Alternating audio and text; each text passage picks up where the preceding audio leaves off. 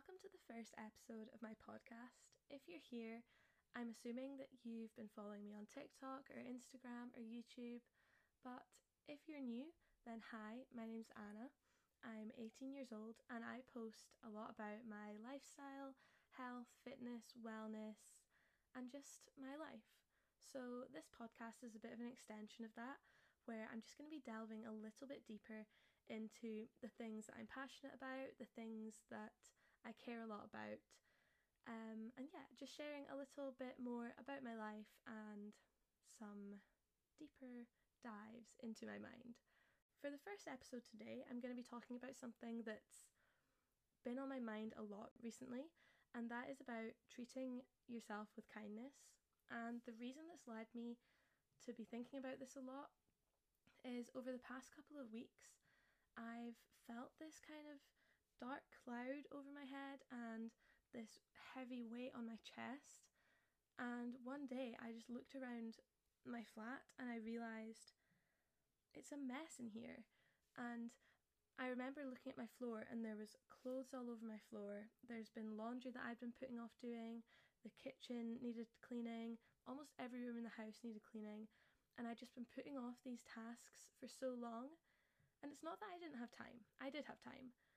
It's that I physically couldn't bring myself to do them, to get these things done. And I was just procrastinating and putting them off. And um, if my dad's listening right now, then he'll probably tell you that I'm one of the biggest procrastinators, and it's one of the things that he gets on to me about. But I was just sat there looking around and I saw the mess that I was living in and it just made me think about something I saw. I think I read something or there was an Instagram post and it said, The space that you surround yourself in is a reflection of what's within. And I thought that was really powerful about thinking about what's going on in my head and how that's kind of um, manifested into my space that I'm surrounding myself in. I thought about it a bit more and I was trying to figure out, you know, why have I not done these things that I know they'll make me feel better? I know they'll make my space feel a lot cleaner and happier. I know they'll improve my mood. I know I'll feel good once it's done. So why didn't I do it? I had time. Like I had I really had no excuse apart from the fact that I just couldn't do it. And then it all comes back to self-kindness. I I took a look at those past few weeks and what'd been going on. There was a few things going on in my personal life and because of that, I'd been putting off work, so I felt like I wasn't getting enough work done. I wasn't working my way through enough emails and invoices and editing. I've been putting off a YouTube video I needed to edit and just that type of thing. I feel like I was being so hard on myself. I felt guilty almost that I hadn't been getting these things done. And then because I felt guilty about those things in my personal and work life, it just came inside my space and I didn't want to do anything else really because it was like, oh, why am I doing this if I've got so many other things to be doing, you know? So it was just really a really destructive pattern I was in where I was thinking that I felt so guilty. I didn't deserve these small little acts of self kindness if I can't even do the big tasks to need, such as editing my YouTube video that needed to go up. But see, even I'm doing it now, it doesn't need to go up. I'm putting this pressure on myself. So, this whole episode is going to be about the unnecessary pressure you put on yourself and how destructive that can be to your mental health. So, when you first think about self care, I think about face masks, skincare, going for a nice long walk, reading a book, taking a bath, and all those things are so, so important. And I can do an episode about that at some point because I love self care, you guys know that. But I think it all comes down to treating yourself with kindness um, emotionally. So, emotional self care is just as important, if not more, than physical self care. So, that's what I'm going to be talking about today. So, I'm going to give you some examples of how throughout life I've kind of pushed my own happiness and I've not been kind to myself. I think for me, this started at a really young age when I was in school I always strived to do the best I could, get really good grades. I would come home, I would study for hours after school, and on top of that, I would try to balance my social life. I also tried to balance that with my extracurriculars. I basically just had this all this on my plate and I put, had so much pressure on myself that if one of those areas started to slip, I would feel so guilty, incredibly guilty. If I got a B on a test or an, an exam, I would beat myself up for weeks about it. I remember um, when I was doing my national fives, so I did eight subjects and I got all A's for all eight subjects. And you know, that was just kind of what I expected. I wasn't like really over the top happy about it.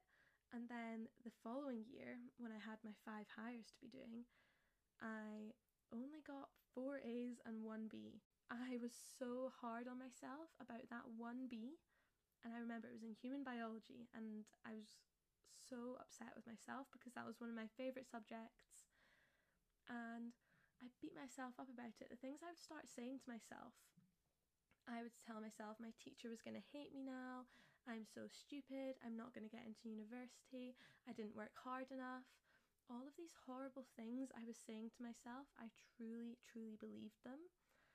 And now looking back on it, I just, I, like, I would never in a million years dream of saying that to someone else if they got a B if my friend got a B and she was wanting an A or she didn't get what she was wanting, I would say, That's amazing, you worked hard.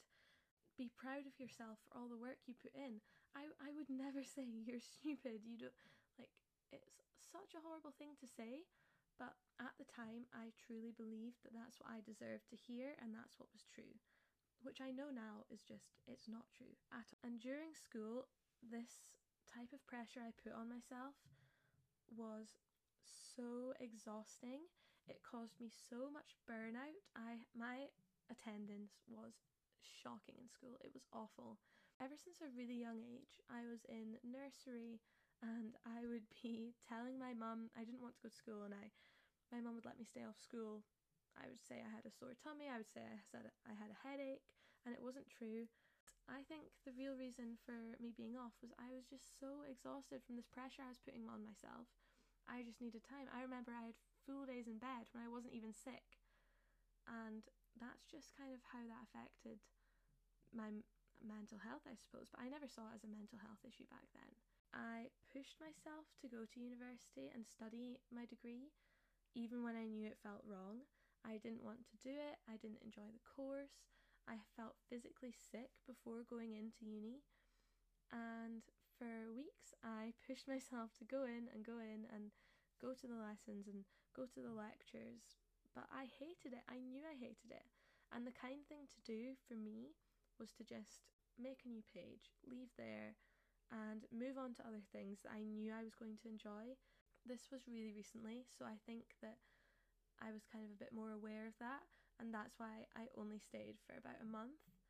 Um, but still, it was a lot longer than I knew I wanted to.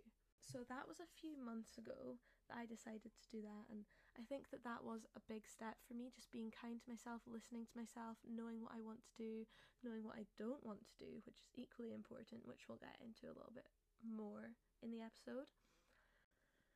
So, one of the things I've been thinking about is that my whole life I feel like I've strived to treat everybody else, everyone I meet, with kindness, but so often I forget about me.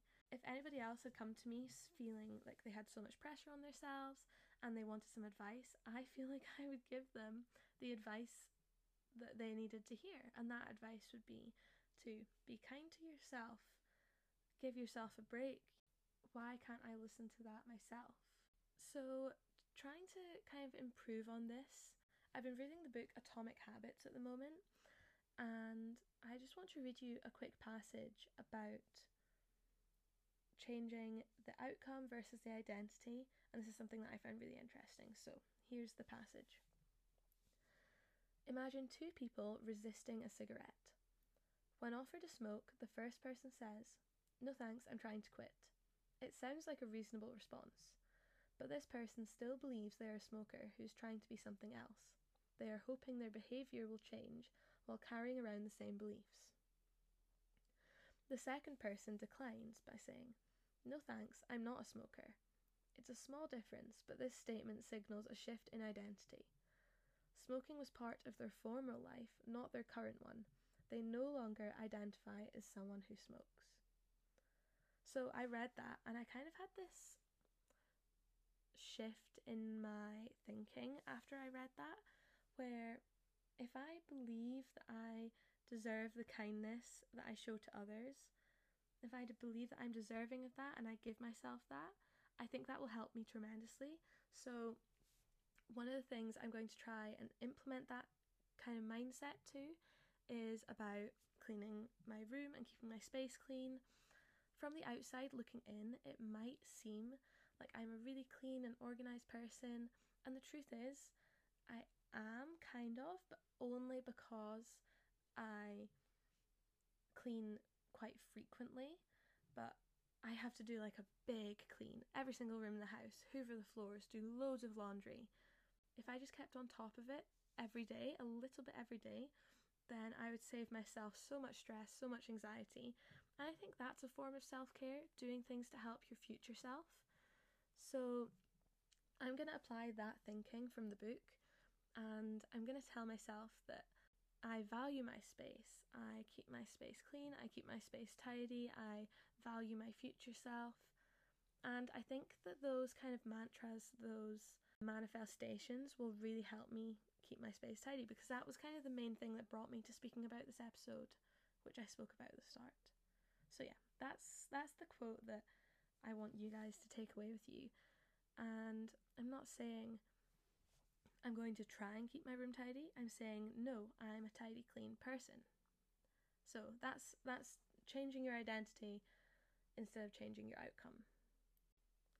Another aspect that I think is really important of this is which I touched on a little bit earlier is why it's so important to listen to your gut, know how you're feeling, know what you want, and even more importantly, know what you don't want. I quite often find myself in situations where I know I'm unhappy and I know that I'm not enjoying where I am or what I'm doing, but I stick with it and I don't. I think I've gotten better at this recently, but one example of this is I was working a job during my gap year and it was a full time job where I was working.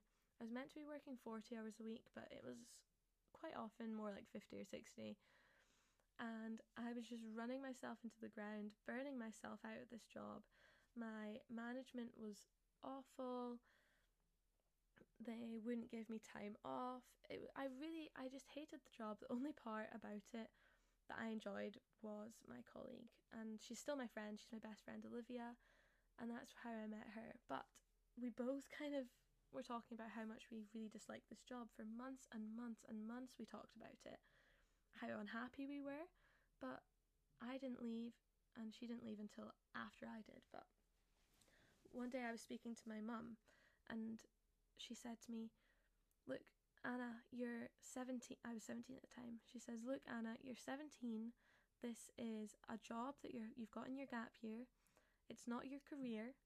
It's not the end of the world if you don't work there. And you need to do what makes you happy. And that is really what I needed to hear because I had told myself that if I left that job, I would be a failure, I would be quitting, I would be a bad employee, and I didn't want any of those kind of labels tied to me. So I finally took the step and I told my boss I was leaving, and the relief I had after I did that was insane because of how long it had been going on and how heavy this weight I had on my chest was when I was finally done with it and it was over, I felt incredibly, incredibly relieved.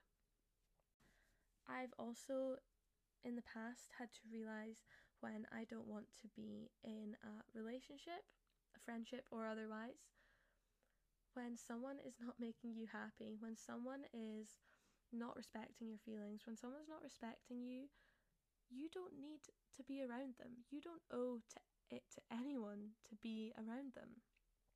You you can do it really nicely, you can do it really subtly, But distancing yourself from toxic people is one of the best forms of self care that you can do. If you're in a situation with someone and they're not respecting you, then you need to get out of there. You need to cut them off. It can be hard. People are manipulative, people can be narcissistic, people can be all types of things, and they will fight to keep you in their life.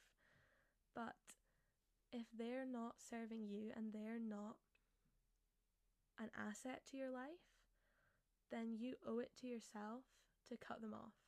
And cut cutting them off sounds quite harsh and definite and sudden, but it doesn't have to be. You can slowly distance yourself.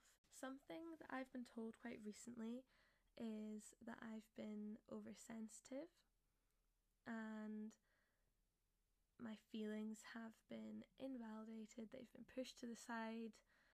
Being told that your feelings aren't valid and that you're being oversensitive is such a horrible thing to be told. It makes you feel like you're being ridiculous. But I'm here to tell you that you're not.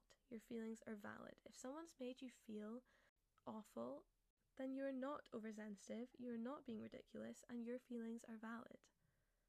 And I know it can be hard, but you have to stand up for yourself. You have to be in your own corner and and and this is something that I've been speaking about quite a lot with my mum recently.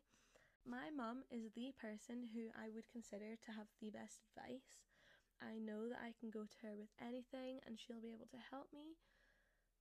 So when my mum came to me with a problem she had, I thought to myself, if this was the other way round and I was coming to my mum with the same problem and the same issue, she would know exactly what to say to me and she would make me feel so much better.